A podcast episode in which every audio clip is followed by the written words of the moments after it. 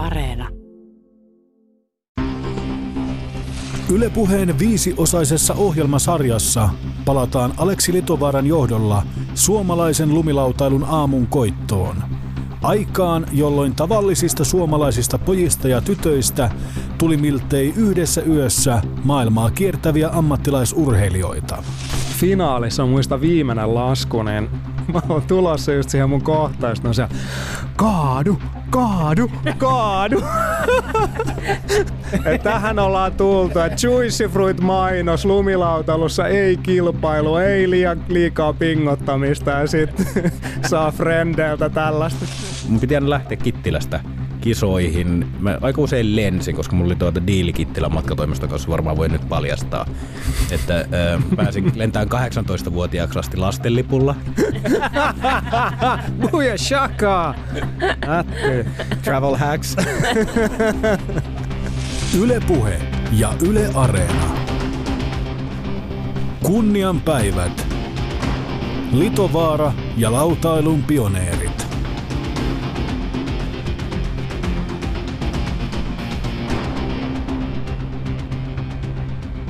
Tässä jaksossa teemona on unelmat, suomalaiset ulkomailla ja matkustaminen, afterski. Ja paikalla on Satu Järvelä, maailmanmestari, ensimmäinen suomalainen sellainen, US Openin voittaja ja maailmankapin voittaja, aivan mieletön mimmi, sekä myöskin legendaarinen ratalaskija Janne Kaitala, overall maailmankapin kakkonen, ensimmäinen ratalaskija ylipäätänsä palkintopallilla vuoden lumilautailija. Kunnian päivät. Litovaara ja lautailun pioneerit. Muistan aikoinaan, kun skeittauksessahan pystyi tulee prooks, eli ammattilaiseksi, ja sitten kun näki lumilautailu ekaa kertaa telkkarissa, tietenkin Juicy Fruit purkka mainoksessa, niin se jotenkin näytti niin rennolta, että ei, ei mun mielestä lumilautailussa ehkä edes voinut about olla ammattilainen. Ja no sitten kuitenkin pikkuhiljaa, tota, kun tutustui lajiin, niin taisi tulla tällainen Smiling-lehti jostain käteen. En tiedä, muistuuko mieleen arvon vierailla. Tota, Mutta siellä oli Team Länsiauto, mikä Team Länsiauto lasketteli rinnettä alaspäin. Siinä oli Tapuharo, sitten oli Timppa ja Järvinen ja, ja olisiko ollut Emppu.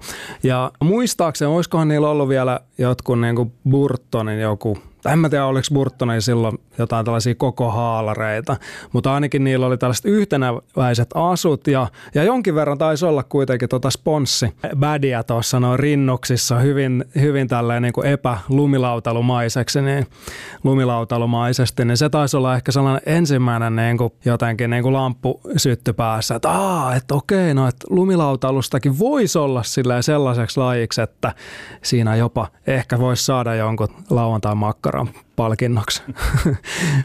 Mitäs muistikuvia teillä on tota, ihan tota tuolta alkupäästä ja, ja ehkä niin kuin jotain alustavia unelmia ammattilaisuudesta tai jotain vastaavaa? Mä uskon, että ensimmäisen kerran mä oon varmaan nähnyt jossain Skimbaaja-lehdessä nähnyt lumilautailua jostain, olisiko ollut pyhän SM-kisoista. Ja sitten mä muistan, että milloin mä itse tein päätöksen siitä, että tämä lumilautailu on siisti juttu. Viljan Mallat laski ylläksellä, oli SM-kisat varmaan 86-87. Mitä? Ja, niin, ja niin olin aikaisin. Kittilässä silloin, kun asuin, niin sitten me oltiin käymässä tuolla Ylläksellä. Mä laskin mallatin perässä ja sitten kun Ylläksellä on se pieniä bampeja, niin se ollaili niistä bampeista sillä että se, aina joka toinen käännös oli feikki. Mä olin, että ei ole totta. että voiko niinku laskea molempiinkin suuntiin ja mutta se on semmoinen niin livenä ensimmäinen siis se yhteisö ja se jengi, mikä siellä oli. Siellä oli varmaan joku kumparekisat just sinä päivänä ja silloin kun laskettiin vielä kumpareita. Ja. Mutta samalla tavalla ne on ollut ne Juicy Fruit-mainokset ja Smooth Groovit ja mitkä on ollut siellä ne niin kuin ensimmäiset kipinät. Mitäs Satu? No mulla on ehkä ensimmäiset muistikuvat siitä, että mä olin kortteli ainoa tyttö ja pojilla oli sitten hirveä rullalauta buumisi joskus 80-luvun lopulla ja mähän pääsin aina sitten vaan mukaan silloin, kun mä olin se uhri tekemään jotain tyhmää.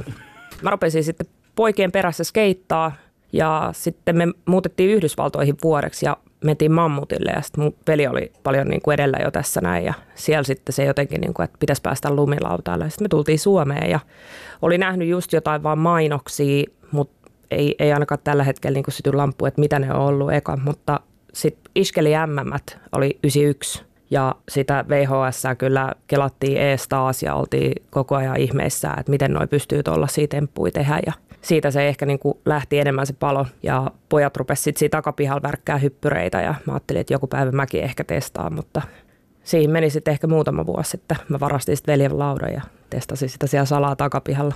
Joo, muistan, lähti just tota, laskettiin minisuksilla ja sitten kun tuli skeittaus, niin jostain niin hoksattiin, että hei, että et mitä se jos lasketaan vain yhdellä minisuksella. Että oli toinen jalka siinä kiinni siteessä ja toinen jalka oli siellä minisuksen perällä. Että se oli aika lähellä jotenkin skeittausta tai niin lähellä kuin jotenkin niin pystyi. Ja tota, siitä ehkä sitten lähti jotenkin niin kuin lumilautailu meininki. Ja meritei, jossa eka kertaa testasin, mulla oli sellainen niin kuin varmaan elämää jäykempi ja, ja, ja pidempi Crazy Banana-merkkinen lauta ja siinä oli kovat siteet, että tietenkin vedettiin noilla skimba-monoilla. Ja, ja sitten ainoa, mitä oli kuullut lautailusta, oli se, että, jo, että etujalalla paino ja sitten kun mennään hissiin, niin takajalka pitää ottaa veke. Niin hyvä siinä tietenkin tota, mono jalassa eikä mitään sellaista mattoa siinä siinä tota, siteiden keskellä, mihin voisi lepuuttaa sitä jalkaa ja missä se kenkä mono pysyisi siinä. Se oli ai, aivan niin kuin käsittämätöntä taistelua, että ylipäätänsä pääsi ylös mäkeä ja kyllä se siitä sitten lähti kuin about jotenkin menemään. Mä muistan sen, että mä tein, tein metodin, niin kuin ihan tuosta niin rinteen pinnalta, flatilta vaan ponnasin sillä ja, ja varmaan läpsäsin just ja just johonkin kanttiin sain.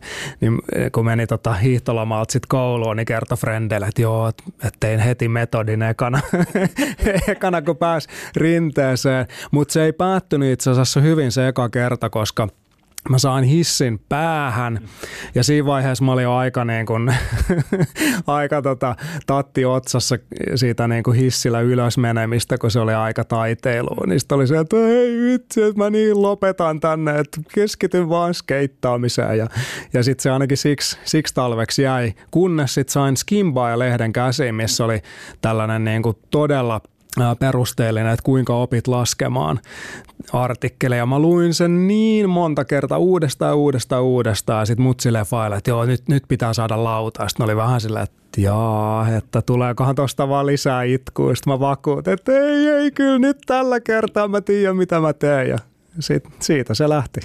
Mulla oli varmaan se, että Levillä oli vuokraamossa, oli, sillä oli, oli monoskiita, mutta sitten oli muutama, sillä, mä muistan, oli Purtonin cruisereita – se taisi olla varmaan joku 161 nimenomaan Elfkenin levysiteillä. Ja mä, mä muistan, että mä pääsin kolmannella laskulla, mä pääsin sen eturinteen kaatumatta alas.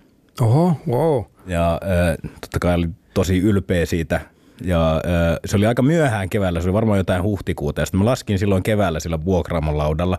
Suhteet oli silloin kunnossa, niin ei tarvinnut sitä maksaa. Ja sitten mä olin jo kesällä manku, että joululahjaksi, nyt täytyy saada joululahjaksi. Lumilauta – no mikäs lumilauta sitten ja no se oli, mä sain siis Hugerbuger freestyle 161.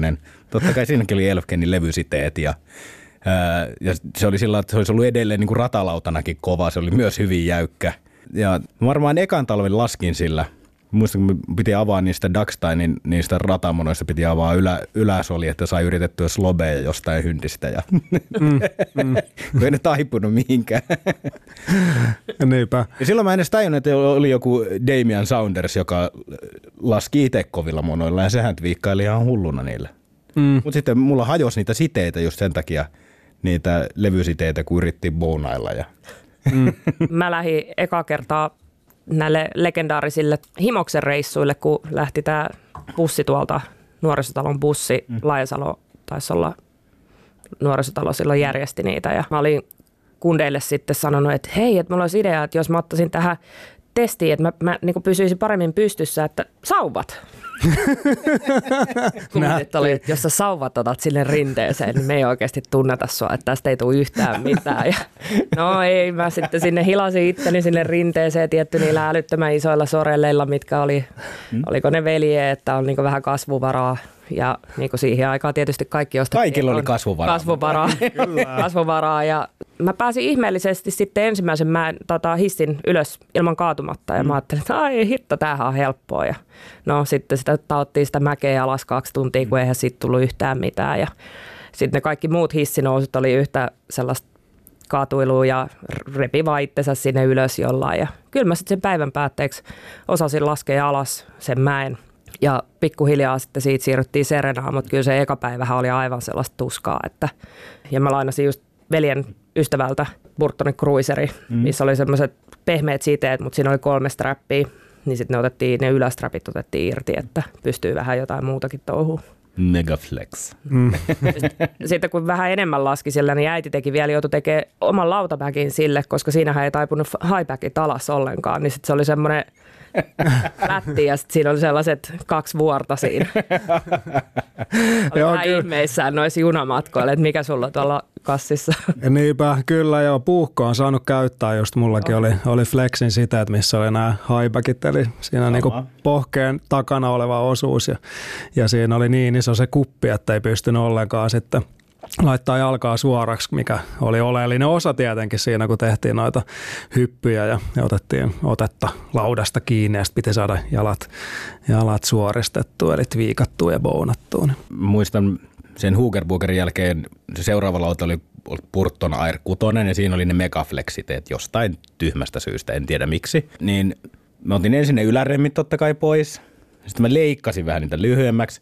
Sitten mä näin jostain Burtonin katalogista, että on olemassa semmoisia vaihdettavia highbackkejä, että sä voit niinku ruuvaa niiden megaflexiteiden niinku siihen pohjalevyyn, niin se on normaalin highbackin. Ja sitten mä soitin Funsteriin – Öö, että joo, että nyt Kaitala Janne Kittilästä terve, että tarvitsisi tämmöiset highbackit. Ja joo, tulee, että lähtee ihan kohta postiin. Ja sitten mä menin heti irrottaa ne niitit niistä highbackeista. Että mä pääsin johonkin kahteen viikkoon laskemaan, kun niitä ei tullut.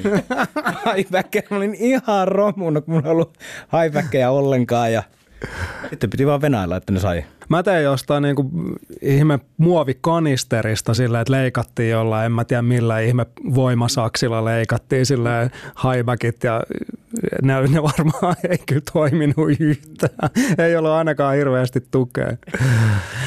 Mites tota, missä vaiheessa kisaaminen alkoi ja minkälaisia tarinoita sinne liittyy? Satu aloita sä. Mulla alkoi siinä, että laskettiin aika paljon Serenassa silloin ja oikeastaan Serena-aikoihin on pakko semmoinen story kertoa, kun siellä oli kausikortit, silloin sitten oltiin kaikki vonguttu joululahjaksi ja siellä oli sitten semmoinen vihko, että mihin aina kirjattiin, että kuinka monta kertaa on käynyt sen kauden aikana ja sitten mä kävin 101 kertaa ja Luikku voitti mut yhdellä. Että se kävi, eikö anteeksi, mä kävin 100 kertaa ja hän kävi 101 kertaa ja mä olin tosi katkerana siitä, että voi että, että se voitti. Mut, mutta silloin oli sitten tota, lumilautaseura Air Serenassa ja siellä oli tosi aktiivinen vanhempien niin porukka sitten, ketä järkkäsi siellä sellaisia torstaikisoja. Sitä alettiin sitten tahkoamaan läpi ja se oli vähän niin kuin semmoista opettelua siihen, että ei me oikeastaan vielä sinä vuonna taidettu käydä hirveästi missään noissa suomi kisoissa, mutta Milloin tämä oli?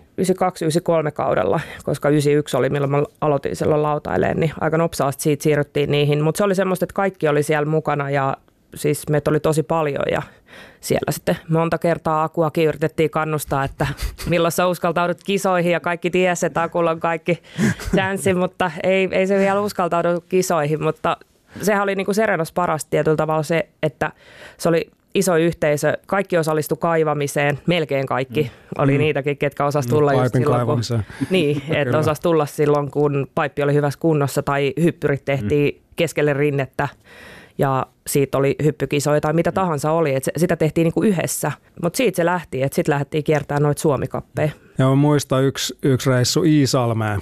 Joo. Sä varmaan kyllä menestyit kisoissa silloin. Ja, ja mun mielestä mä olin, mä olin neljäs ja jotenkin se oli e, niin kuin about eka sellainen niin kuin osakilpailu. Sitten mä sain siitä sellaisen niin kuin avaimen perän kokoisen sellaisen kannustuspalkinnon.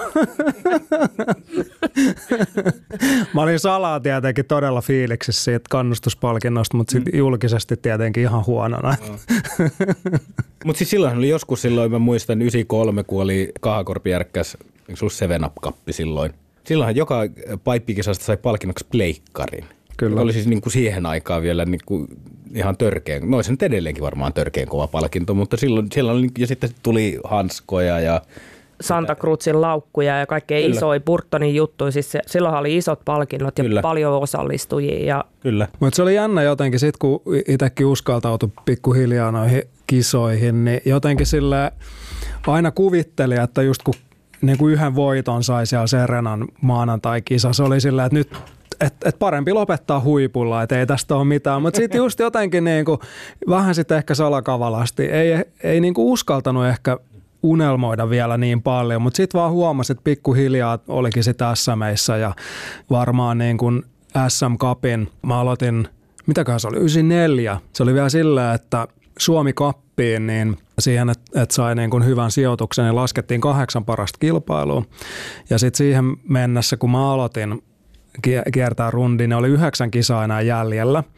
Ja sitten mä tiesin, että okei, no joo, että, että kaikista tarvitsisi vissiin pärjätä. Ja, ja tota, no sitten yhden kisan mä taisin olla kipeänä, eli joka kisassa sille piti vetää hyvin. No itse asiassa ha- hauska sivujuone tästä, niin Enruutin Miika, niin tota, se oli yksissä kisoissa tuomarina, kun se oli jotenkin vähän loukkaantunut siinä, niin siis fyysisesti, ei, ei niin ehkä niin henkisesti. Ja tota, sitten se oli se, että ihan mikäs tää Litovaara on, että tää on joku uusi kaveri. Että, joo, itse asiassa, että se, on, se taitaa olla kyllä mun, mun, mun edessä tässä nämä kapin pisteissä, että annetaan vähän huonommat pisteet sille. Mutta tota, no anyway, oli sitten tota viimeiset kisat oli tuolla Kallinkankaalla ja sitten minä ja Juha Tenkku ja Ainosen Tero, niin meillä oli kaikilla mahdollisuus sitten voittaa kappi. Ja tota, sitten sit Tero ja Juha, Juha tuli silleen, että joo, että tehdään niin kuin sellainen diili, että pidetään vaan hauskaa, että, että ihan sama kuka, kuka voittaa. Että, että silloin muistaakseni, olisiko siellä saanut joku 2000 markkaa sit palkintorahaa tai jo- joku, mikä niin siis tietenkin silloin oli, oli niin kuin itsellä niin kuin ihan järkyttävä summa, niin sitten mä sitä mietin pitkään, että, että mitkä on nämä todennäköisyydet. Ja sitten jostain oli kuitenkin sellainen niin kuin tatsi siihen omaan laskemiseen ja, ja oli aika varma, mikä oli aika yllättävää jotenkin, kun oli itse niin silleen, se, se perusta oli niin sellaisena niin kuin pelokkaana laskijana. Sitten mä olin, että ei, ei että en mä lähde tuohon messiin, että kyllä mä vedän, vedän tota ihan oma skaba. Ja sitten tota, finaalissa, muista viimeinen lasku, niin Ainonen ja, ja Tenkku oli siellä niin kuin alakaaressa yhdessä kohdassa, missä oli mun hyppy. Sitten mä kuulen, kun ne on siellä hyllyllä. Mä oon tulossa just siihen mun kohtaan, ja ne on siellä, kaadu, kaadu, kaadu. tosi, tosi rento silleen, että yes, thanks, että, että tähän ollaan tultu, että Juicy Fruit mainos lumilautalussa ei kilpailu, ei liian, liikaa pingottamista ja sitten saa frendeiltä tällaista. Tietenkin aavistus varmasti kyllä pilkettä silmäkulmassa, mutta näin siinä mentiin. Onneksi en, en kaatunut ja tuli pidetty oma pää. Jätkä on vetänyt siis Sean Whiteit jo ennen kuin Sean White on vetänyt No Sean White. niin, niin, Kyllä. niin, kyllä. Seanihan aina tuli kisa, että ei, ei hän ala tähän niin kuin rahojen splittaamiseen, kun se oli niin varma voittamisessa. Niin. Mutta sitten joo, myöhemmässä vaiheessahan, tota, kun lähti siihen mukaan, niin sitten taas kävi niin, että sit ruotsalaiset kerran, ne pärjäs niin hyviä, että sitten ne rupes laskemaan, että ei tämä kyllä, ei tämä kannattanutkaan, että ei me lähetäkään messiin. Että aha, okei. Okay. Yle Puhe ja Yle Areena. Kunnian päivät. Litovaara ja lautailun pioneerit. Aleksi Litovaaran vieraina Satu Järvelä ja Janne Kaitala. Missä vaiheessa sitten maailma alkoi häämöttää? Jos mä kertaan nopeasti sen, mistä mun hommat lähti, niin varmaan lähti siitä, että mun pikkuveli Jouni laski suksilla jo kilpaa, että se aloitti jo mun mielestä 6-7-vuotiaana. Jotenkin mä en ollut siinä vaiheessa niin kuin edes miettinyt lumilaudalla kisaamista. Ja no sitten mä laskin levillä, sitten se kävi jotain ihmisiä. Joku vastamäen Joni oli työharjoittelussa levillä ja ää, mä muistan, kun Joonas ja Aku oli myös siellä joskus käymässä. Mm. Mutta sitten mä olin ehkä sen, me, mua ei ollut kulttuuri aivopessyt si- sillä tavalla. Mä laskin, mä, mä halusin ratalaudan, mutta mä halusin laskea freestyle ja silloin vielä laskettiin overalli. Silloin niin siis kreikkelihän laski kaikkea. Ja totta kai mä halusin olla vähän niin kuin kreikkeli. Ja öö, mä muistan tuota, Sulkakosken Juha tuli joskus leville, se oli just silloin 93 talven alussa. Sitten tuota, mä olin laskenut rataa, se oli jollain, silloin laskettiin vielä pitkillä kepeillä mun mielestä puikkaa ja suurpuikkaa. Se oli just silloin, kun tuli nämä stabit, nämä lyhyemmät portit ja Jusa pisti radan pystyyn, nyt kyllä Janne, että sä tuot niin kuin ensi viikolla Suomelle kisoja. Mä olin itse asiassa tulossa sinne ratakisoihin jo. Ja sitten öö, mä menin ja sitten mä taisin sen junnusarjan, olisin sen puikan voittanut ja suurpuikakin voittanut niin kuin molemmissa ekoissa kisoissa. Ja sitten mä olin menossa siitä sitten rukaalle paippikisoja. Ja sillä mä taisin olla, jos nyt oikein muistan, niin kuudes tai seitsemäs tai kahdeksas. Siis kuitenkin niin, mun mielestä oli junnuissa oli kahdeksan tyypin finaalit. Ja, ja sitten mä laskin sitä, niin kuin, mähän laskin vuoteen 98 asti kaikkia lajeja. Mm, overallin kunkku. Mm.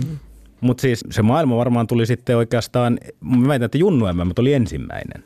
Olisiko ollut, mitkä Junnu MM? 94 oli Rogla, sinne mä en päässyt vielä. kolme oli ne Slovenia. Ei kun, se oli Ei kun toi Ljubljana oli sen jälkeen. Okei. Okay. Ei kun mitkä ne oli ne?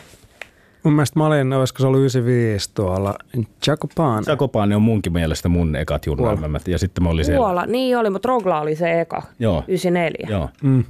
Niin eikö tota Sami Hyry voittanut, oliko se just ne? Hyry voitti mun mielestä, oli. joo. Joo. Mun mielestä se oli aika jotenkin mulle itselle se oli tosi merkittävä sillä, että mitä että oikeasti, että niinku Niin suomalaiset rulettaa. Seuraavan sukupolven, kun siellä oli ollut Aleksi ja Sebu oli ollut jo maailmalla, mutta sitten se oli niinku sitä seuraavaa sukupolvea ensimmäiset semmoiset, että aha, että tässä niinku oikeasti ollaan, pärjätään niinku seuraavanakin sukupolvena. Ja siinä ehkä tuli sitä ison maailman meininkiä, koska siellä oli kaikki se näitä ihmisiä muistakin maista silleen, että ei vitsi, että noilla on noin hyvä tiimi kanssa. Ja me oltiin, meillä taisi olla Suomi-verkkari ja jotain semmoista niin kuin mukana ja päällä. Että se, siitä tuli oikeasti semmoinen, niin kuin, että vitsi, nyt me ollaan niin kuin kovassa sarjassa. 94 kevään oli Tryysilin PM-kisat ja se oli semmoinen niin mun mielestä sen meidän jotenkin ikäluokan siinä bussissa. Siellä oli aika monta sitä, Oli. tai iso lössi meitä. Toki siellä oli, no Kurt Cobain oli just kuollut ja niin se ei päässyt reissuun. Timppa kävi kyselemään, että mitä Kurt Cobain merkitsi sulle jokaiselta erikseen. niin oli, joo. Uhu. Oi, siellä oli kyllä jo aika, aika kovat promillemäärät varmasti ainakin näillä niin reissun vetäjillä, Kyllä. mikä oli tietenkin tällainen hy- hyvä turvallisuuselementti kaikille meille junnuille, jotka oli ekaa kertaa matkassa. Joo, kyllä. Itse asiassa tuohon liit- liittyen er- erääseen nimeltä ma- mainitsemattomaan sankariin, niin mun mielestä just oltiin veneessä, niin kuin Botskissa matkalla, matkalla sinne Stryniin, niin, niin tota, kokoonnuttiin johonkin hyttiin ja sitten tämä yksi isähahmo siinä niin kuin piti tällaisen palopuheen, että mitä, mitä se on niin kuin olla tuleva niin kuin snoukka-ammattilainen ja se lähti sillä, että, että sitten kun menette sinne Riksuun, Riksgränsseniin, että, että siellä on se, se hotellin kauppa, että, että sieltä on tosi helppo pölliä kaikkea ja, ja tota, mutta älkää menkö siihen niin kuin suklaapatukka-osastolle, että se on ihan turhaa, että, että ottakaa VHS soittimet saman tien. Ja sitten, niin joo, että, että niitä riksun lippuja, niitä on tosi helppo väärentää. että otatte vaan niinku lyijä, lyijärin mukaan ja, ja kumit, kumitatte siitä niitä päiviä. Ja, Kynäterä. Sillähän niitä rapsuteltiin. mm. Hy, hyvä tällainen mentorointi, että heti niinku Kuinka alan käytännöt. matkalla. Kyllä. Ei se parisataa markkaa pysty riittämään koko reissun monella, mutta Yle Puhe. Litovaara ja lautailun pioneerit. matkustamisesta. Mä, mä voin aloittaa omalla, omalla tarinalla. Tietenkin junnuna, kun oli ollut vanhempien kanssa jossain reissussa, ei mulla, mulla koskaan ollut kiinnostanut, että no mistä sä näet joku juna lähtee tai näin poispäin. Ja, ja se oli aikamoinen kyllä niin kuin stressi silleen, että ihan yksin niin kuin lähtee. Ja onneksi mulla oli itse asiassa Voutilaisen Aami matkassa ja, ja tota, oltiin lentämässä sitten Laaksin kisoihin Sveitsiin ja olen sitten hyvissä ajoin kentällä ja, ja, ja siellä vähän tota, al, alkoi tota, tulee, tulee pupupöksyä, kun Ami ei näy missään ja mä oon silleen, että no englannin taitokin vähän silleen, mitä sattuu ja, ja rohkeus ylipäätään englannin puhumiseen aivan olematon. Oli jo koneessa silleen, kun, kun tuli Bordeaux, ei Ami näy missään. Mä oon ihan paisees varmaan niin kuin kainalot hionnut pari, pari litraa jo. Ja tota, sit huh, loppupeleissä kävelee Sami tuli mestölle. Mä olin ihan se, että huh, huh, huh, thank God. Ja, ja siitä sitten lähti ensimmäinen kisareissu. Mä olin jo silloin niin kuin lukioikäisenä Suomessa. Mun piti aina lähteä Kittilästä kisoihin. Mä aika usein lensin, koska mulla oli tuota diili Kittilän matkatoimiston kanssa, varmaan voi nyt paljastaa, että äh, pääsin lentään 18-vuotiaaksi asti lastenlipulla. Buja shaka! Travel hacks. Sitten yleensä lensin aina niin Kittilän kautta. Jos Jyväskylästä Himoksellikin, oot niin Helsingin kautta. Sillä mä en menettänyt niin koulupäiviä siinä. Sitten mä ehkä ehdin tottua semmoiseen niin yksinäiseen reissaamiseen jo. Mä en muista, että mulla oli kauheasti niin hankaluuksia sen kanssa. Totta kai eri asia lähtee sitten niin silloin, kun olin Mikon kanssa, niin mulla oli niin vanhempi kaveri mukana. Mutta en, mä, mä en muista mitenkään niin traumaattisina niitä ensimmäisiä kertoja.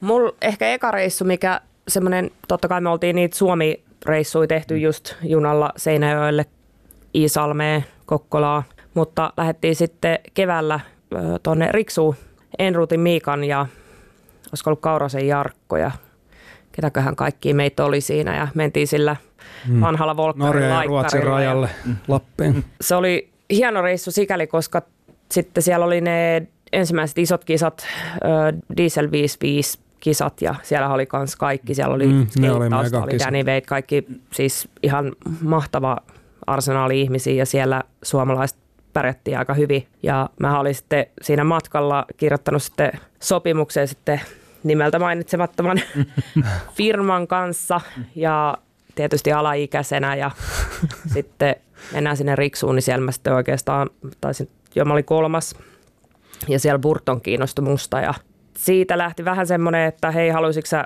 tulla Burtonin kesäkämpille, pääst sinne ja mä olin, no joo, mutta mä, mä oon nyt allekirjoittanut tällaisen sopimuksen ja mm. no Burton sitten hoiti sen sopimuksen, että kun sä et 18, että tämä niinku oikeastaan mitä töytyy tällä ja se, ne sitten hoiti sen homman ja me lähdettiin kesäreissulle Stubaitaaliin. Tietysti tarvittiin yli 18-vuotias kuski, niin siinä oli toi Järvisen Timppa lähti kuskiksi ja sitten Ainosen Tero, Hyryn Sami, Hesson Minna, minä, Anteeksi nyt ketä unohtu tästä laskuista. Ei kukaan muukaan muista. ja mentiin sinne ja no siellä oli kaikki tietty isot starat ja se oli hieno reissu siinä mielessä, että sitten se todisti sitten, että okei, että kyllähän tämä, täällä niinku pärjätään, vaikka me oltiin tosi nuoria. Ja sitten siitä mulla tuli Burtonin äh, kuvauksia kutsu sitten syksylle ja mä lähdin sitten sinne. Mä muistan, kun mä äitille sanoin, että mitäköhän siellä pitää pitää päällä, että mun pitää varmaan käydä ostaa ihan kaikki uutta, että, että on niin maailmanluokan staroja siellä ja äiti oli vähän ihmeissä ja sitten me käydään ostaa mulle jotain vaatteita ja mä lähden sinne ja mä yksin sitten sinne jotenkin kikkailin saasveehen ja sitten siellä oli koko Burtonin tiimi ja mä olikin yhtäkkiä samassa huoneessa mun lapsuuden idolin Niko Langelraatin kanssa. Ja siitä oikeastaan mä lähdin sitten kiertämään ihan itse, että Burton sanoi, että sä oot kumminkin vielä niin nuori, että pitäisikö sun näiden kuvausten jälkeen mennä kotiin vähäksi aikaa kasvaa, että tuut sitten johonkin kisoihin takaisin. Ja mä olin silleen, että se on kyllä semmoinen homma, että mä tuun nyt. ja mä jäin siitä Eurooppaan ja meni yhden tiimmeitin luokse sitten Sveitsiin St. Galleniin. Ja eihän silloin tietenkään mitään puhelimia ollut, että Tämä oli, siis soitettiin ihan lankapuhelimilla ja sitten mä soitin kotiin ja äiti sitten, että kuulee, että toi Enruutin Miika ja Kaurasen Jarkko, että ne on tuolta Itävallasta lähdössä hakemaan sua sinne, että mihin ne tulee, että, että nyt pääset Itävaltaan niiden kyydillä. Ja mä kävelin laukkujen kanssa ulos, niin pojat otti mua siellä jossain kulmassa ja se oli ihan niin kuin hakuammunnalla, että ne edes, että mä soitin silloin sinä päivänä kotiin ja mä lähdin poikien kanssa sitten siitä Itävaltaa ja mä tykkäsin siitä, koska kaikki oli uutta ja se oli sellaista, sä olit kumminkin jotenkin ystävien kanssa ja sä sait tehdä sitä, mikä oli siistiä ja fiilistellä sitä. Mä olin kumminkin 15-16, kun mä lähdin niin kuin reissun päälle. Mm. Ja mä olin ensimmäisen sen laakin kolme kuukautta veke, mm. että mä tulin jouluksi kotiin. Ja siitähän mä sitten oikeastaan matkustelin yksikseen. Aina lensin johonkin, missä oli jotain tuttuja ja 280 päivää vuodesta Suomesta tekee. Että mä, mä niin nautin myös siitä tietyllä tavalla, että pysty matkustaa ja moni suomalainen kumminkin matkusti yhdessä, niin se myös piti suomalaista vähän semmoisena niin kuin omassa ryhmässä, että ennen kuin uskaltautui lähteä mm. sinne mm. tietyllä tavalla heittäytyä siihen matkustusrumpaan messiin. Ja. Musta tuntuu silloin, mm, voitte korjata, jos näette asian eri tavoin, mutta – niin kuin ISF ja FISSin se iso ero on se niin kuin maajoukkue versus se, että te olitte, niin kuin ISF oltiin vähän niin kuin kaikki yhtä remmiä. Joo. kansallisuus oli aina vähän niin kuin pienempi asia. Ja toisaalta sitten, en mä tiedä, romantisoiko sitä aikaa, mutta me ehkä päästiin elämään sen lajin kannalta se mielenkiintoisin vaihe, kun se vähän haki uomia ja niin kuin Satu sanoit, että oli Ballantines oli kiertuesponssina ja tai röökimerkit. Ja, ja, niin, niin kuin kisojen sponssina. Niin. Että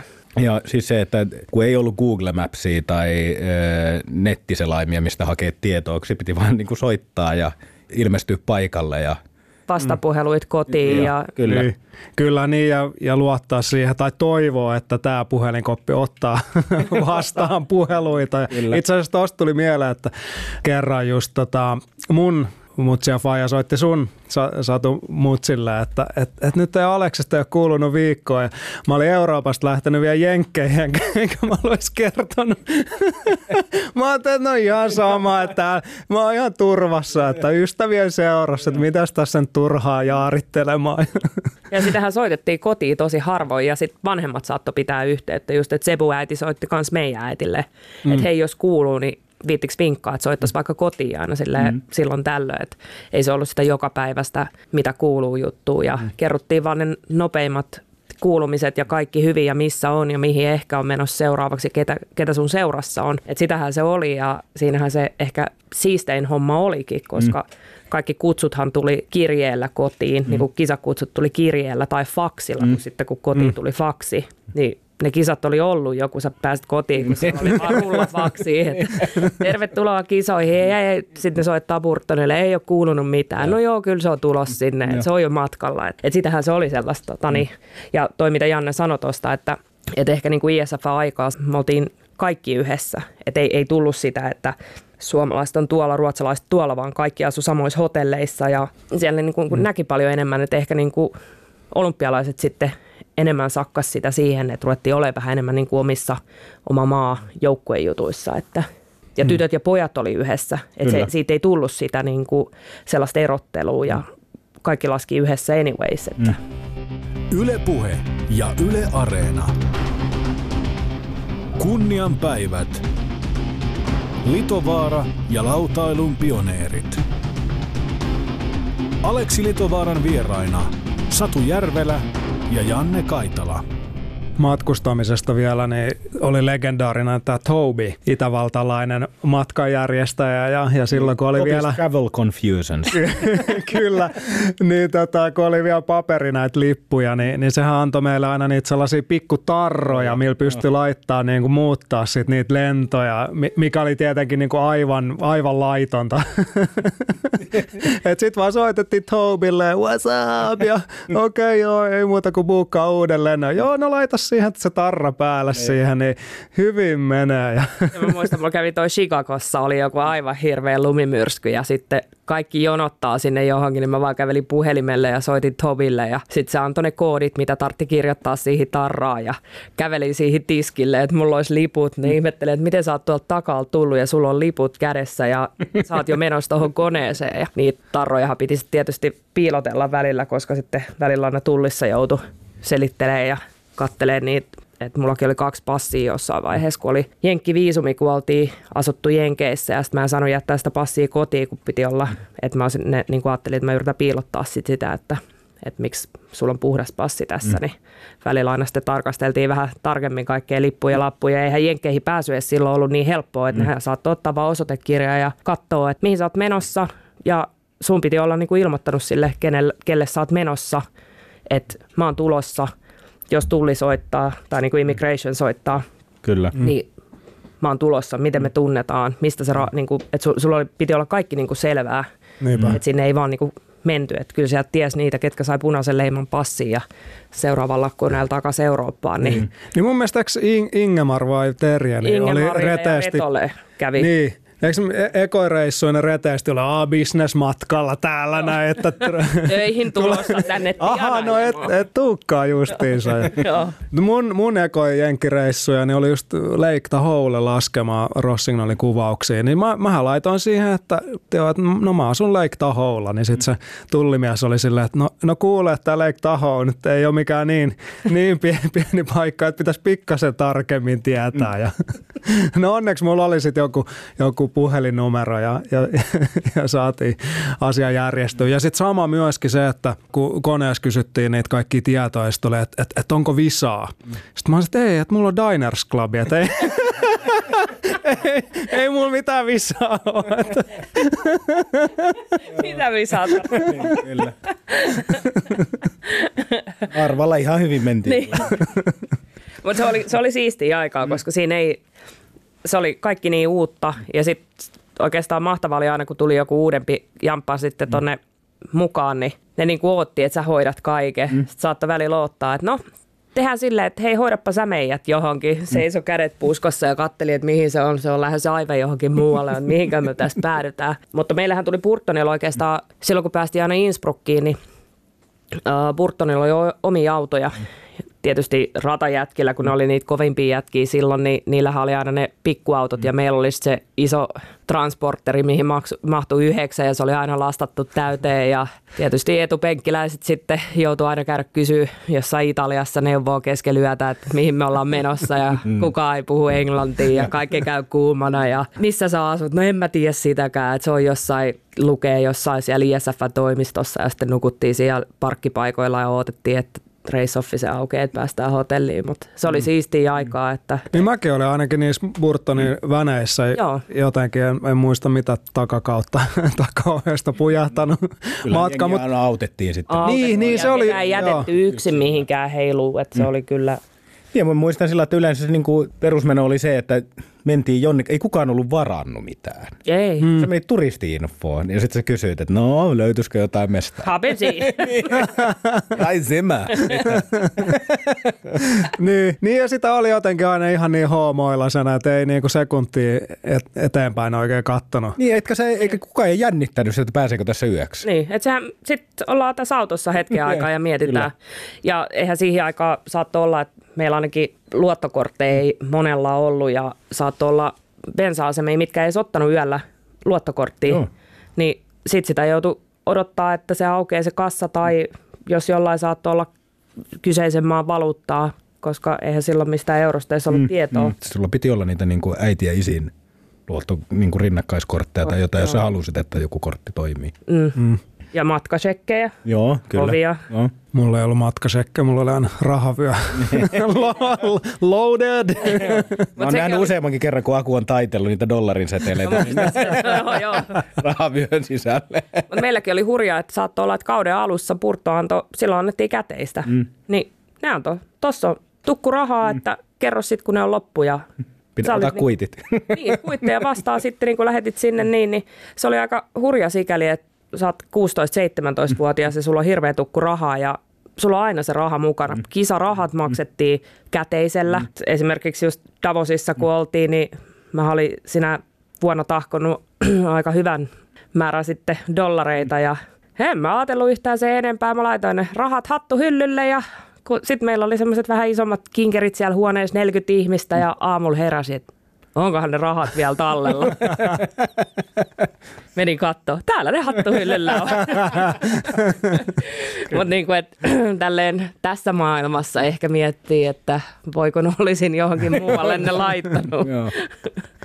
Ja kyllähän niitä jäi ihmisiltä tonne kassakaappeihin, huoneisiin, kun ei niitä muistanut ottaa mukaan sieltä. Mm. Ei se ollut niin, kuin niin justiinsa, että onko se shekki vai tukku rahaa, niin muist- hi- hirveä ajatella. Raha menetti niin kuin tietyllä tavalla merkityksen myös siinä, koska menestyi niin hyvin kisoissa ja sieltä tuli koko ajan, niin se oli vaan niin kuin jotenkin käsittämätön, että pitäisikö mulla joku visa olla. Että sit, sit kun sai pankkitili, mihin no, pankkitili, joo. Mutta nehän vietiin pankkiboksiin. Niin, kyllä. Mä muistan joskus me mentiin Oksasen Jussin kanssa oikein Vastamäen Joni jostain Münchenin lentokentältä ja Jussi valitti, että hänen varmaan täytyy nostaa rahaa vähän. Että kaikki cashit lopussa ja kun me päästään sinne ö, lentokentälle ja sitten Jussi kaivaa taskuja ja sieltä löytyy tuhat Sveitsin frangia. Ei näitä lasketa. niin mä en tiedä, olikohan se sama reissu, kun mun, mun tota eka maailmankapin reissu, niin mä ostin vaan niin kuin menolipun Eurooppaan. Kai siinä oli joku niin kuin suuri viisaus tai joku rahansäästöfokus tai, tai sitten ylipäätänsä se, että tyhjäns oman tilinsä ja rahat ei, riittänyt muuhun. Niin, niin mä tulin siis Kaurasen ja Enruutin kanssa, niillä oli vuokra-auto Suomesta, niin tulin takaisin – ja tota, mä jotenkin niin kuin todella fiksuna ajattelin, että, että, joo, että kun mä, mä tulen, tulee autolla, niin ei se maksa niin paljon. Enkä mä ajatellut, että, että siinä menee niin kuin ehkä muutama päivä, kun sieltä, mun mielestä olisiko se jostain Ledösalpsista tai Valdisääristä, kun oli vikat kisat ennen, ennen joulua. E, eipä tainnut vissi tulla, tulla halvemmaksi, mutta se oli hauska reissu. Käytiin Verbierissä matkan varrella laskemassa ja sitten sit me oltiin mun mielestä Stuttgartissa oltiin, vietettiin jouluaatto siellä, käytiin, käytiin vetää kebab-ateria juhlallisesti ja tietenkin Reeperpaanilla käytiin ihmettelemässä ihmiselon ihmeellisyyksiä ja, ja sitten tota, oli kuumattava, kun oli toi mikä se oli se, se botski, joka, joka Saksasta... Finjetti. Niin Finjetti, joo. Niin silloin oli just oli ollut tota Estonia-onnettomuus. Mm. Ja totta kai meillä oli se ihan niin kuin Ö-luokan mm. hytti siellä ihan pohjalla. Sellainen... Se niin kuin, miestä, missä menee sisään, oli niin kuin kaksi, neli, se oli varmaan neljä neljä. Niin, niin kyllä. Niin päällekkäin meni ne Joo, joo ne, niin kuin neljä sänky, just sellainen, just sellainen. Ja tota, kaksi yötä siellä. Ja sitten tietenkin just kun noita – niin kuin jäälauttoja koko ajan poksuu siihen, siihen tota veneen kylkeen. Koko ajan, että oliko, olikohan toi, tulikohan reikä? Mutta siis siitä tietää myös, että on vanha, jos on joskus Finjetillä. Yle Puhe ja Yle Areena. Kunnian päivät. Litovaara ja lautailun pioneerit. Aleksi Litovaaran vieraina Satu Järvelä ja Janne Kaitala. Ja reissuista, niin, niin, niin muistaaksä Janne, US Openissa kun oltiin yhdessä, niin, niin sä pääsit ottaa tota paikalliseen lainvalvojaan No kontaktia. joo, piti nyt vähän kittiläpujan näyttää, että no mä muistan, siellä oli satanut siis semmoista jäätävää tihkua. mä olin skrabannut semmoisen ehkä no yritän liioitella 20 senttiä kertaa 30 senttiä semmoisen aukon siihen etulasiin ja sitten, eikö ollut Mulligans oli se ravintola, missä käytiin aina syömässä. Sitten piti lähteä hakemaan jätskiä, Ben tai Haagendassia sieltä Huoltsikalta, mikä oli siellä alhaalla. Ja sitten hypättiin autoon ja mä katsoin, että ei tule ketään. Kauhea känkkä siihen, käsijarrukäännös siihen niin kuin päätielle ja ajetaan eteenpäin ja sitten alkaa valot vilkkua. Tien poskee ja sieltä se Mike Maglight sitten tulee kyseleen papereita ja mä annan sille ajokortin – ja se katsoo sitä ajokorttia, se menee sinne takas autoon, sitten vähän päästä tulee, nyt sun täytyy tulla tuonne toi autoon tähän juttelemaan. Ja sitten mä menin sinne autoon ja sanoin, että joo, että huomasin, että sulla lähti vähän perä irti tuossa autossa. Kun Ai joo. Aha, niin, joo, saattoi vähän lähteä. Et katoin, että ei sieltä tullut ketään. Et vähän liukasta, kun on satanut tuota jäätävää tihkua. Sitten se alkoi tenttaa multa siitä, että, että koska sä oot syntynyt. Mä sanoin, että siinä se näkyy siinä ajokortissa, että 26. helmikuuta. Ja totta kai niin kuin tiedetään, että Jenkeissä on päivämäärät toisinpäin. Se ei ymmärtänyt sitä. Mä selitin, että se on helmikuun 26. päivä, 77. Ja se, se oli tosi vaikeaa, sillä se puhui sillä poliisiradiolla sinne jollekin pääpoliisille ja ne ei saanut niinku keskenäänkään selvitetty, että tämä nyt on väärinpäin, että ei ole 26 kuukautta. ja sitten mä sain semmoisen lapun, missä luki reckless driving ja e, eikä nää, se oli niinku varoitus vaan, ei se mitään sakkoja tullut. Mm. niin mä, mä en muista kuka muu siinä oli, mä, mä olin sitten, oli siinä mun Niin, niin oli, oltiin siinä. Mun mielestä me, me laitettiin vielä niinku ihan täysin nuo lämpärit ja, sille, ja, ja vielä vinkkarit päälle, että ne sais ne, ne jäät jotenkin menee, jos, että jos ne tulee ta- tsekkaa vielä tarkemmin sitä autoa, koska se olihan se ihan niin kuin, oli se aika härski. Ei sitten hirveästi nähnyt kyllä ulos. Mitäs muita niin kuin hulluimpia matkustusjuttuja? Mä voin ehkä aloittaa sillä, että kerran niin Japanista oltiin lentämässä Jenkkeihin ja, ja tietenkin Rossing oli tiimillä ja olisiko ollut niin, että osa sitten ehkä ratalaskijoista, niin ne halusikin palata Ranskaan. Ja sitten ne päätti, että okei, no että, että vedetään koko, koko tiimi sitten niin kuin Ranskaa, eli e- eka niin kuin Japanista Eurooppaa ja sitten sieltä sieltä jenkkejä, vähän niin kuin päinvastainen rundi ja siinä meni loppupeleissä, olisiko ollut 48 vai 50, 50 jotain tuntia, mm. niin kun, kun oli lähtenyt Tokiosta ja, ja oli, oli päässyt sitten Jenkeissä. Olisiko se ollut, tota, en nyt muista mikä, mikä, hiit, mikä hiihtokeskus oli, mutta se oli vielä niin, että siellä oli viimeiset tuollaiset Masters-kisat, eli mistä sai eniten pisteitä, ja se oli ihan ratkaiseva silloin niin kuin oman niin kuin maailmankapin voiton. Mm tota, näkökulmasta. Ja mä olin aivan ulapalla, siis kun oli kaksi, kaksi niin kuin vuorokautta seilannut siellä, kun vähän Ranskan kautta. Ja, ja tota, muistan, kun ekana, ekana treenipäivänä meni niin kuin laskee. Mä olin ihan sillä, että, että mun niin kuin aivot on jossain ihan muualla. Siis mä, mä en pysty edes kääntää tätä lautaa. Mä olin varmaan joku 15 minuuttia sillä niin kuin hyvä, että uskalsi jossain niin kuin paipin kaarassa vähän käydä kääntymässä. Mä olin että päivän vai kahden päivän päästä oli niin kuin kisat, jotka oli niin kuin maailman tärkeimmät. Että morjens, että ki, kiitos vaan Rossignolin matkanjärjestäjille ja siis jotenkin niin kuin sai just ja just niin kuin muistaa, että oli aivan niin kuin tiltissä loppu siinä kisapäivänä. Sitten kuitenkin niin kuin ihan viimeisillä voimilla sai, sai pidettyä niin kuin laskut kasassa ja, ja voitin sen kisan ja olisiko Fabian Rörer ollut sitten kakkonen, joka oli se yksi, yksi niistä tota, kans voiton kyljessä kiinni olevista ja Jimmy Scott kanssa. Jimmy Scott. Kyllä muistaa itse kanssa noit siis varsinkin sitten silloin, kun tuli matkustettua paljon ja kyllähän siinä parissa vuodessa siitä hävisi se tietynlainen hohto, koska se ei ollut enää sitä, että jes pääsee uuteen paikkaan, kun sä huomasit, että tässä kierretään näitä samoja keskuksia aika pitkälti läpi. Mm. Ja kaikki ajattelivat, että vähän siistiä, te näette niin paljon maailmaa ja kyllähän sä näit maailmaa, mutta sä olit niissä samoissa mm. paikoissa mm. ja yleensä joku Chicago oli pahin, kun tuli lumimyrsky, niin siellä oli jumissa ja me oltiin menossa just Mount Saint Anneen Kanadaa. Siellä oli kisat, vai olisiko ollut Okemossa ihan siinä just ennen US Openin mm. ja ne oli myös just sellaisia kisoja, että sun oli pakko mennä, mm. että sä tietyllä tavalla olit siinä niin kuin kiinni jossain mm. niin kuin maailmankapin voitossa. Ja sitten me oltiin kaksi päivää oltu Chicagossa ja kaikki koneet täynnä ja tietysti se, se ei niin kuin, siellä oli ollut jotkut messut taisi olla ja sitten tota, mulle vaan tiimanageri sanoi, että sä meet tuohon koneeseen ja tapahtui mitä tapahtui ja mä tein mulla lippuun ja mm. meillä oli sitten tota, paljon Burtonin tyyppeistä siinä koneessa, niin mä rahtasin sen lautabagin ja ison laukun sinne koneen siihen että ollaan menossa sisään koneeseen ja tiimanageri otti lautabagin ja mulle annettiin vaan lippu mm. käteen ja mä olin yhtäkkiä Nancy Carlson. Nancy.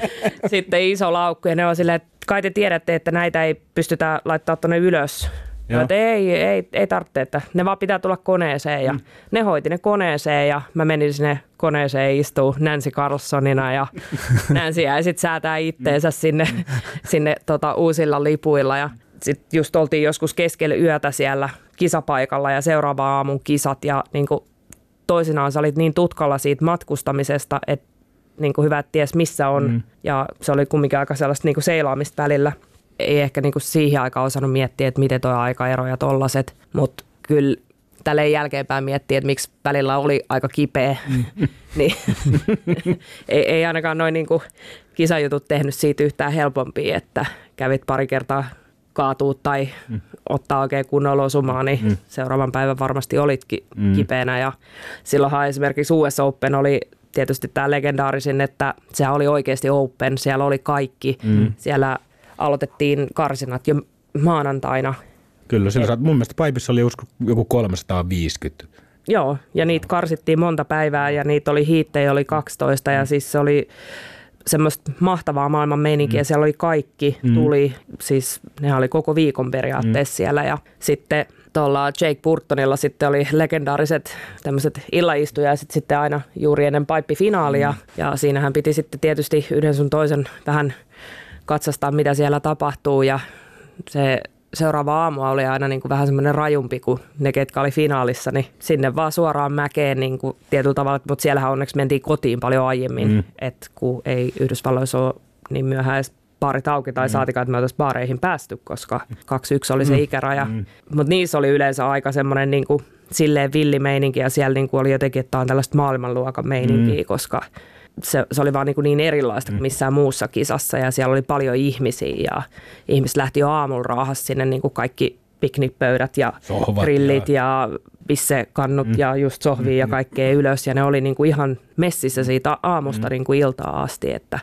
siellä oli kyllä huima meno. Tuosta muistuu mieleen, että meikäläinen tietenkin kilttinä ja skarppina, niin harvoin tuli naapastua ainakaan ennen kisaa, mutta sitten jostain syystä oli niin hyvät pirskeet tuolla Göteborgissa oli tällaiset niin kuin sisähallikisat, oli, missä oli kuupea, tällainen niin kuin yksi paipin kaari ja, ja siellä oltiin sitten jossain tota, paikallisessa kuppilassa ja itse asiassa tuli vielä ihan hauska kuvakin johonkin ruotsalaiseen snoukkalehteen. Mä oon siinä, mulla on niin kuin tällainen joulukello hattuna ja, ja meno oli kyllä se, sen näköistäkin. Ja, ja sitten muistan, kun aamulla, aamulla sitten heräs ja siikas kattoo ja oli se, että oho, oi itse, että on niinku kattolamppu, niin aika, aika niinku kovaa menee ympäri. Ja, sitten joutui toisen jalan laittaa sille latteen, että hetkona, että onko tämä nyt ihan paikallaan tämä hotellihuone. Ja tuli se, että ei vitsi, että tänään kisat, että ai, mitä tästä tulee.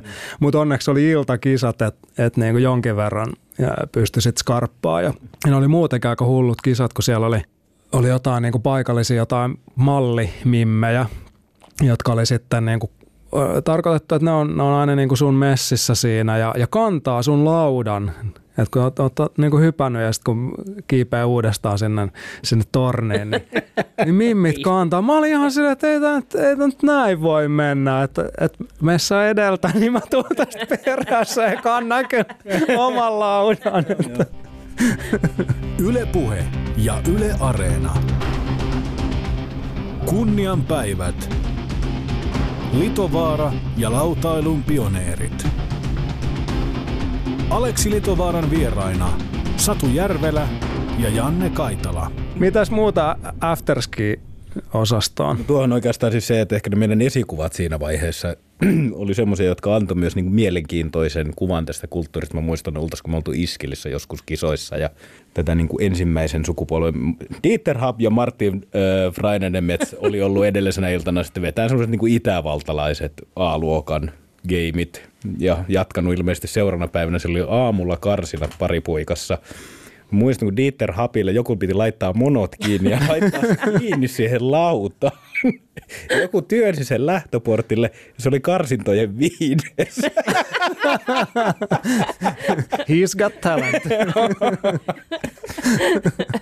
ja sitten kun eihän kukaan silloin niin kuin tuominnut sitä, se oli vaan niin kuin hauska läppä että. Ei niin, ja siis se oli niin sitä skeneä. Niin. Se, se vaan kuuluu siihen elämäntapaan jotenkin. Ja aina ennen karsintoja saattoi olla jotkut tervetuliaispileet. Joo. Ja eihän, niin kuin, hirveintä oli se, että ei kukaan sanonut, että ei sun tarvitse täällä tappiin asti olla. Joo. Siellä oli kaikki ja sitten lähdettiin yhdessä. Mm. Ja vielä pakko tuohon ISF-aikaan semmoinen tähän matkustamiseen, mikä tuli, niin Kapin niin kuin johtaja osasto niin sai 100 prosenttia ilmaiset hotellit. Mm koska maksettiin isommat, isot lisenssit Sitten silloin. Niin oli joo. Ja, ja top 16 mun mielestä maksoi niinku niistä, ne oli kuitenkin 4 5 tähden joo, 50 niin oltiin. Joo, joo. 4 5 tähden hotelleissa pärähdettiin sinne niin ja siellä oli suuri osa ja sähän sait oman huoneen ja sitten saatit jonkun kaverin vielä siihen ja just joku iskel oltiin viiden tähden hotelleissa siellä ja siellä saksalaiset pariskunnat ihmeissään, kun siellä saunassa heitetään löylyä kiukalle ja tapellaan niiden kanssa, että kuinka saunotaan, että, että tota, niin saatiin sellaisia varoituksen sanoja välillä siellä, mutta siis se oli hienoa aikaa, mm. mutta kumminkin kun oltiin lähetty siitä Kaunertaalin Youth Hostel-meiningistä, niin. että lämmitys on yhdessä huoneessa, niin kyllä mm yhtäkkiä saatkin tollasissa, niin se... Tai Strynin teltasta. Niin, mm. niin. Mutta siihen tottuu aika nopeasti siihen neljään viiteenkin tähtiin. Kyllä, totta. Joo. Joo, ei se. Mutta kyllä siihen pudotuskin tuli jossain Joo, vaiheessa. Kyllä, sekin on totta. Mm. Mutta sehän oli legendaarinen se Kaunertaali Youth Hostel, koska sehän ei ollut edes Youth Hostel, vaan se oli jostain niin kuin edesmenneestä hostellista käynyt nappaseen vaan hostellikyltit siihen. että se oli niin huonossa kunnossa. Mä olin itse siellä, mulla oli 18-vuotissynttärit. Siellä olin, olin tota vetämässä saksalaisille lumilautaleiriä, niin se oli aika jäätävää meininkiä, että just kun tuli rinteestä takaisin, niin piti saman tien mennä suihkuun, koska muuten siellä tai ei välttämättä edes silloin, silloinkaan tullut kuumaa vettä. Ja sitten just yöllä aina jossain vaiheessa huomasi, sillä heräs ihan sillä kylmissään, just kun sähköt meni aina niin kuin jossain vaiheessa poikki, kun ne, ne jotenkin niin kuin yli kuumeni, kun oli liikaa niitä lämpäreitä. Ja sitten jossain vaiheessa siellä oli oltiin huoneessa iltaa viettämässä, niin oli kerrossänky, niin se vaan se, se ylempi kerros romaatti sieltä alas. Et, ei kellekään vissiin käynyt onneksi kauhean pahasti, mutta, mutta aikamoisessa mestoissa sitä on saanut olla. Ja just kaiken maan niin lentokentillä. Joskus itse asiassa niin Geneven lentokentällä niin, niin yövyin – kun lähti lentosit, niin, niin jotenkin tota aikaisin aamulla eikä, eikä jotenkaan raskinut mennä, mennä sitten hotelliin, niin mä menin siihen jonnekin nurkkaan ja sitten laitoin tota, niinku kaksi tollasta niinku kärryä siihen vähän niinku barrikaadiksi ja sitten kiedoin kaikki laukut niinku käsien ympärille, että ne, ne pysyy kasassa. Ja kyllä se jossain vaiheessa joku poliisi kävi vähän kyselee, että, hetke, että mikäs kaveri täällä näin, milläs asialla. Se oli kyllä. Mm. mm. Ja tuo äh, Riksuhan nyt on, on kans legendaarinen afterski-paikka. Et, et silloin kun sinne mentiin, varsinkin jos ei ollut kisoja, niin, niin pystyi vielä ottaa astetta rennommin ja, ja, ja Kopparbergin siideri tuli, tuli tutuksi siellä. Mutta se, se oli tota, No, no tietenkin joo, vähän niin kuin urheilun näkökulmasta kyseenalaista, mutta siis jotenkin tuo vaan sitä niin kuin lumilautailun sielunmaailmaa hyvin esiin, että että siellä kun oli, oli hyvää meininkiä pirskettä pikkutunneille, niin muistaa aina sen, että et tota, niin kuin vähän toivo sillä, että olispa huono keli ja ihan sumusta, ettei, ettei tarvi mennä, mennä kuvaamaan. Ja, ja sitten sit varsinkin, kun tota oli, oli siinä tota Riksun päähotellissa, niin se on aina niin kuin tuoksusta ties, että onko hyvä sää, koska aurinko paistoi niihin niin kuin muovipimennysverhoihin ja jos siellä tuli sellainen niin kuin muovin kärtsäys, niin ties, että ei, no niin, ei, ei muuta kuin tästä vaan ylös. Ja... Päälle ja ylös. Mutta oli makea oikeastaan silloin siellä, just silloin varmaan, niin kuin varmaan pari vuotta ennen sitä Ingemarin Backside Iria, niin silloin siellä oli keväällä kaikki. Mä muistan, että mä olin joku kevät ollut, mä asuin varmaan kotona vielä silloin, niin mä oon ajanut riksuun kolme kertaa sillä niin kuin kevään aikana. Kittilässä oli se joku 420 kilsaa sinne, mutta se oli hieno paikka. Ja sitten se oli, niin kuin, se oli myös sillä hauska, että se oli niin, kaikki lautalehdet oli täynnä Riksgrensenin kuvia. Se tiesi aina, että okei, tässä on, tästä on joku Frank Skremi vetänyt Kabafemma ja, ja siis sä tiesit niin kuin mm. ne paikat aina, että okei, tämä on tässä ja tämä on Norjan puoli ja mm. Niin ja kaikki kuvaajat oli siellä, siellä, siellä oli koko se skene kyllä. oli siellä ja siellä kuvattiin kaikki leffoja. No. Ja kyllähän niin kuin kesäleirit oli yksi, missä oltiin tosi paljon, että Berbieri 95 se kesäleiri, sehän oli ihan älytön. Siellä näki sellaisia ihmisiä kanssa, että vitsi, homoilasena, olisiko ollut 96. Ja mm. siellä oli hyvät olosuhteet ja sitten mä rupesin itse menee Mount Hoodille ja Black Compia mm. kesiksi.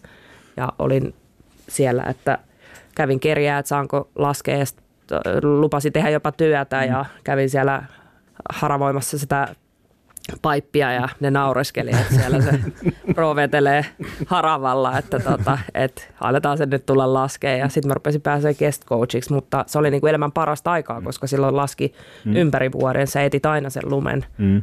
Ja silloin oli vielä kesällä lunta. Eikö nyt tänä vuonna mun mielestä Whistlerin sam, äh, kesäkämppi peruttiin, peruttiin ja joo. Uudilla ei varmaan laskettu, ole laskettu niin kuin moneen vuoteen. Vai on no, Uudilla on, haikaskeidi vielä on, no, mutta, mutta se on kai kans pienentynyt, joo. että se ei enää ole niin kuin semmoinen, kun silloin saattoi olla viisi eri kämppiä Kyllä. täynnä, joka kämppi mm. koko kesän. Se oli huikeat meininki, muistaa aina kun niille tota, leiriläisille tämä legendaarinen – että tota, lumilautapalkinnoksia, jossa vedät gallonan maitoa. Ja oliko siinä joku, siinä on joku tietty aika, että jos et, niin, että jos sä, et, jos sä et oksenna, niin, niin sit saa lauda ja sitten kun se on ihan niin kuin mahdottomuus, että mm. niin kuin ihmiskeho pystyisi vetämään niin paljon maitoa niin lyhyessä ajassa, niin se oli aina hauska, että kyllähän siihen aina, aina porukka lähti messiin ja sitten... Aina ties tuloksen, mikä tästä tulee. Vitivalkoisia lapsia siellä. Nyt on paha olo. Saako ottaa kaakaota? Anna mennä, ihan millä vaan.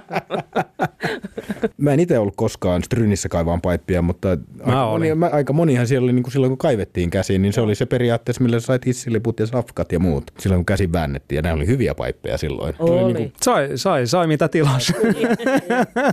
joo, joo. Pysty syyttämään vaan itteen. Hittoa, kyllä. että on kyllä huonosti, kun on ka- kohan kaivannut. joo. Jees, hei, no, tähän varmaan, varmaan hyvä lopettaa. Kiitokset kovasti, että olitte mukana fiilistelemässä ja eiköhän nähdä shreddaamassa vielä jossain rinteessä. Kyllä, kausi 31. Ah, tiukkaa! Kova on, kova on. Loistavaa, kiitos. Kiitos paljon. Kiitos. Yle Puhe ja Yle Areena. Kunnian päivät. Litovaara ja lautailun pioneerit. Aleksi Litovaaran vieraina Satu Järvelä ja Janne Kaitala.